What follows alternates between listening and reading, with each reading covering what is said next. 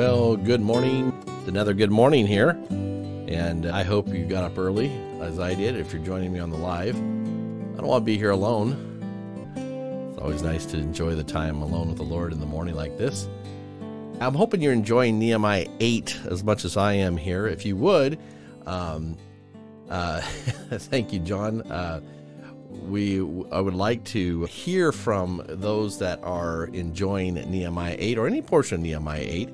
Let me know in the chat in the comments. That would be great of of what you're enjoying. I uh, last yesterday we took up uh, about the first 8 verses of of Nehemiah 8 and today we're going to continue on through the 8th chapter. And so I wanted to just kind of find out if there's anybody enjoying anything on Nehemiah 8. I would love to hear about that as well. And we'll continue on here in Nehemiah 8. But before we did, I thought I'd like to give a quick little recap of of yesterday. As I said before, some of these truths, some some portions you come across, I come across, and I find it's like a fine steak. And in, in a fine steak, it's something where I like to just just really slice that fine steak, real thin slices, and really enjoy the savor of it. This is what I see in Nehemiah uh, chapter eight. So let's just look a quick little recap on that. We found in the first nine verses or so that the word of God was requested by the people. We read that in the in the first verse it was and they came as one man and then we also understood too they all stood to hear the word of god as well and they that they gave reverence to hearing the word of god. And and again uh, this leads us to the third point is they give this they the the, the men on the platform there gave the sense of the meaning they caused to understand. This is new for these people. Even though they were jews even though they were they had come back from babylon many had lost the Hebrew language. And so this was very foreign to them to see, to hear the words of God for the first time. And and it's just so beautiful how these men that were on the platform we read last time there, and we saw, I believe there's about 13 of them on the platform there that that are helping Ezra read the scriptures, and and that was a beautiful thing. And then we see, you know, they're all standing together on this as well. And we read in the ninth verse, we will read the ninth verse again about Nehemiah and Ezra standing together. Then we find out the reaction to the hearing of the word of God. They are weeping and and they're saying, let the sadness be let your sadness be turned to joy too mourn not nor weep right and so it's because of the fact that knowledge of of who they are turns to the t- turns to lost requests from Jehovah for centuries. So they they they find that they have lo- they've been losing they've lost something for centuries ever since ever since Joshua's day more or less it could be there's some things that we're going to read about today that they had lost these things and they were just so so down about it after hearing the words of God it impacted their their soul uh, that day. So let's get into the portion before us here. We're going to pick up around the ninth verse. Uh, and, and Nehemiah, who was governor, Ezra the priest, and the scribe, and the Levites who taught the people, said to all the people, This day is holy to the Lord your God. Do not mourn nor weep, for all the people wept when they heard the words of the law. Then he said to them, Go your way, eat the fat, drink the sweet, and send portions to those for whom nothing is prepared. For this day is holy to our Lord. Do not sorrow, for the joy of the Lord is your strength. I'm just going to capitalize that. You know, this, you know, the, the, God brings a different, if you could say, religion to man, and that is we are not to sorrow we're to have the joy of the Lord. That's what helps us along the way is the joy of the Lord, who he is in the glory, waiting for us, loving us, etc. is is the joy of the Lord. So the Levites quieted all the people saying, "Be still, for the day is holy. Do not be grieved." And all the people went their way to eat and drink, to send portions, and rejoice greatly because they understood the words that were declared to them that is important. That is important is to understand the words of God, and that's the premise of of being able to open the Word of God and explain the Word of God. And we mentioned last time how it's that all Scripture is given by inspiration of God, right? And so it's going to be explaining itself and to be able to do that in a methodical way so that people can come away and know that the scriptures are tied together. There is tying together in the scriptures from cover to cover, but they understood the words that were declared to them, and certainly it's in their own language as well. Now, here's the interesting thing as we get through the chapter 8 here. Now, it says the Feast of Tabernacles, okay? We're going to learn about, about the Feast of Tabernacles a little bit here. Now, on the second day, the heads of the fathers' houses of all the people with the priests and Levites were gathered to, Ezra the scribe in order to understand the words of the law. And they found written in the law, which the Lord had commanded by Moses, that the children of Israel should dwell in during the feast of the seventh month, should dwell in booths, that is, dwell in booths, right? During the feast of the seventh month. And if you go back to the first verse, they're sitting there in the seventh month already and that they should announce and proclaim in all their cities and in Jerusalem, saying, Go out to the mountain and bring olive branches, branches of oil trees, myrtle branches, palm branches, and branches of leafy trees to make booths, as it is written. And the people went out and brought them and made themselves booths, each one on the house, roof of his house, or in the courtyards, or in the courts of the house of God and in the open square of the water gate and in the open square of the gate of Ephraim. Just think about that. They all went out and they were grabbing branches from all over the place, and all of a sudden there's makeshift tents everywhere. They're going to live in these tents for seven days or so. So the whole assembly of these those who had returned from the captivity made booths and sat under the booths. For since I'm going to highlight this, for since the days of Joshua the son of Nun until the day the children of Israel had not done so, and there was very great gladness. Okay? Very interesting there. Is they find in reading the word of God, and the elders found it that they had not taken up with the Feast of Tabernacles. This was something that was instituted back in the day by Moses through God, and it was to the children of Israel while they're in the wilderness. And the purpose of it is, is when you come into the land, once a year is to gather in and sit in your booth instead of your house to remember what it was for your fathers who came through the wilderness and God sustained them in the wilderness. Isn't that beautiful? God sustained you in the wilderness. So remember that. Remember that. So even though you're going to be living in your plush houses and such like that, remember that there was a time your fathers were sustained in the wilderness. And you're to do that for, for you'll be able to feast and, and do it with great gladness. The 18th verse, and also day by day, from the first day until the last day, he read from the book of the law, and they kept the feast seven days. And on the eighth day, there was a sacred assembly according to the prescribed manner.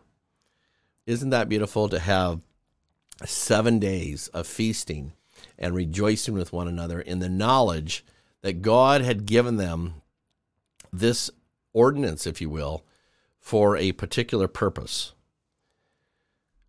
So, how does this apply to today? How does this apply to today, where we're sitting here and today we're in? We just entered a new year, 2024.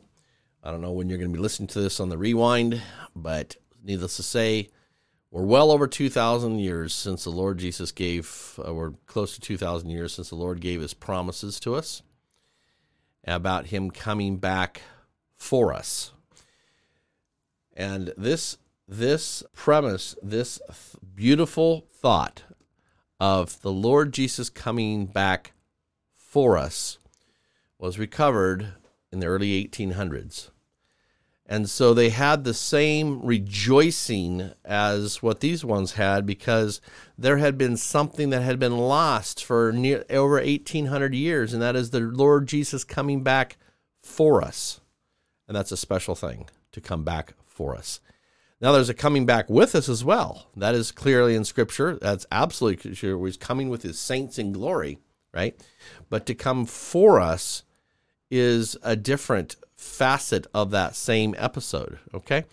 And so the early saints, or the saints that were recovering this truth back in the early 1800s, were also finding out truths that Apostle Paul was given that had been lost, and that is Christ is your head in glory, right? You find that in Colossians. And then and then the apostle Paul was given another truth is that in in 1 Corinthians 15 that there's going to be a resurrection from among the dead. That's different of a resurrection of the dead. There's from among the dead. And so that truth was recovered as well. And then again in 1 Corinthians uh, 11, another truth was recovered. This do in remembrance of me. For as often as you eat this bread and drink this cup, you do show forth the Lord's death till he come. And there was another truth that was recovered. A lot of these truths, all these truths have been lost for the most part throughout 1800 years, 18 centuries. They were quickly given up in, in, the, in the early days, if you will, the first 100, 200 years of, of Christianity. These have been given up, and yet now they're being recovered and rejoiced upon, just like with these these dear saints of God that were in Jerusalem at this time. They recovered this, and there was weeping at first, and then there was rejoicing. And it says they hadn't done this since the days of Joshua, hundreds of years before, four or five. I, I know it's more like seven, eight hundred years. I hadn't looked it up in terms of how long was that when the days of Joshua. So this is a beautiful thing to see, and and we we recognize the fact is is that there have been truths that have been recovered here in the last 180 to 200 years now that we now rejoice in, and I can personally say myself that I have enjoyed being able to be under the sound of these truths for most of my life. And it has brought great joy to me and great humbleness as time has gone on, the honor of that you know, it's a it's a privilege to see that, and I will share with you another uh, another phrase that we picked up yesterday too, and that is, "You'll never find that men grow in knowledge in a false position." And why is this? Why do I bring this up? Because the children of Israel at this time, for eighty years or so, see, Ezra brought brought uh, Zerubbabel brought the first batch back, then Ezra brought the second batch back, and then Nehemiah's uh, coming back as well we find that men were in a false position at the time. The wall had not been built, and now we're in a position where the wall is has been built. The doors were put up, the gates and the porters were put in place. They are in a right position. They can gain in their knowledge. Isn't that a beautiful thing? It's absolutely beautiful to see to see that. And then and then lastly here too, this is something that has really been striking too we must remember our condition as sinners, but we are to enjoy our condition as saved. Isn't that sweet? We must remember our condition as sinners. Don't ever get too far from the fact that I once was lost, but now am found, right? But we are to enjoy our condition as saved. And you can refer to Ephesians 2, verses 11 through 18 on that. Okay, so those are some interesting things as we get through here and that is to see that the the whole assembly, the whole assembly returned they kept made booze and sat into the booze. They acted. This is the beautiful thing is they acted now on on what they knew. Isn't that beautiful? Is they acted on what they knew. And it's so beautiful to see that when you find something out and you look in the Word of God and you say, wow, I see it. And then you act on it that knowledge and appreciation, knowledge of the Word of God and appreciation for Christ, come hand in hand, and the Holy Spirit just guides along, and that's where joy, true joy, comes in. Okay. Well, that's well, that's that's just wrapping up everything that I had on chapter eight. There, that's the second second part of, of, of Nehemiah eight. On the second day, the the ones got together. The chief of the fathers, the people, the priests, the Levites, they all came to Ezra. They found these truths, and in turn were able to teach these truths, and the whole congregation was able to enjoy a feast for seven days. and it says there, and in verse into verse seventeen, as they're sitting in their booths, and there was very great gladness, very great gladness, and God wants us to be joyful. He wants us to be joyful. It's a beautiful thing to be joyful because that's what he wants. He wants us to be longing for him. And if I'm not longing for him, if I'm caught up with the things of this world, if I'm not longing for him, I'm missing the joy. because there's going to be a day very, very soon here where he's going to come for me. He's going to come for you if you know the Lord Jesus as your Savior. And then when he comes for you, he's going to look at you for the first time, face to face. And you're going to see him. Those wounds in his hands and the wounds in his side that were wounded for you and wounded for me, they're going to be fresh wounds and to see that and the appreciation for him is just going to go through the roof at that time too. But oh, to get a glimpse of that now, oh, to get a glimpse of that. So I hope that that this has been very helpful for you as we finish up wrap up eight here. I look forward to catching you on the chapter nine. But if you do have uh, something you have been enjoying along the way in this book or in chapter eight, let me know. Throw it in the comments because I love hearing about I loved hearing about what someone has been enjoying as well. Methodically with your underline, hopefully your underline as you go along too, like I have done over the years. And and just share little nuggets along the way. Chapter nine will be kind of a little bit of a continuation of this. And so with that, I'll look forward to seeing you tomorrow if the Lord will. And we'll catch you then and chat. May the Lord be with you. Just look through the day and say, How can the Lord use me today? How can the Lord use you today as well? Because He needs our help. I mean, He really uses us as vessels. We'll talk to you.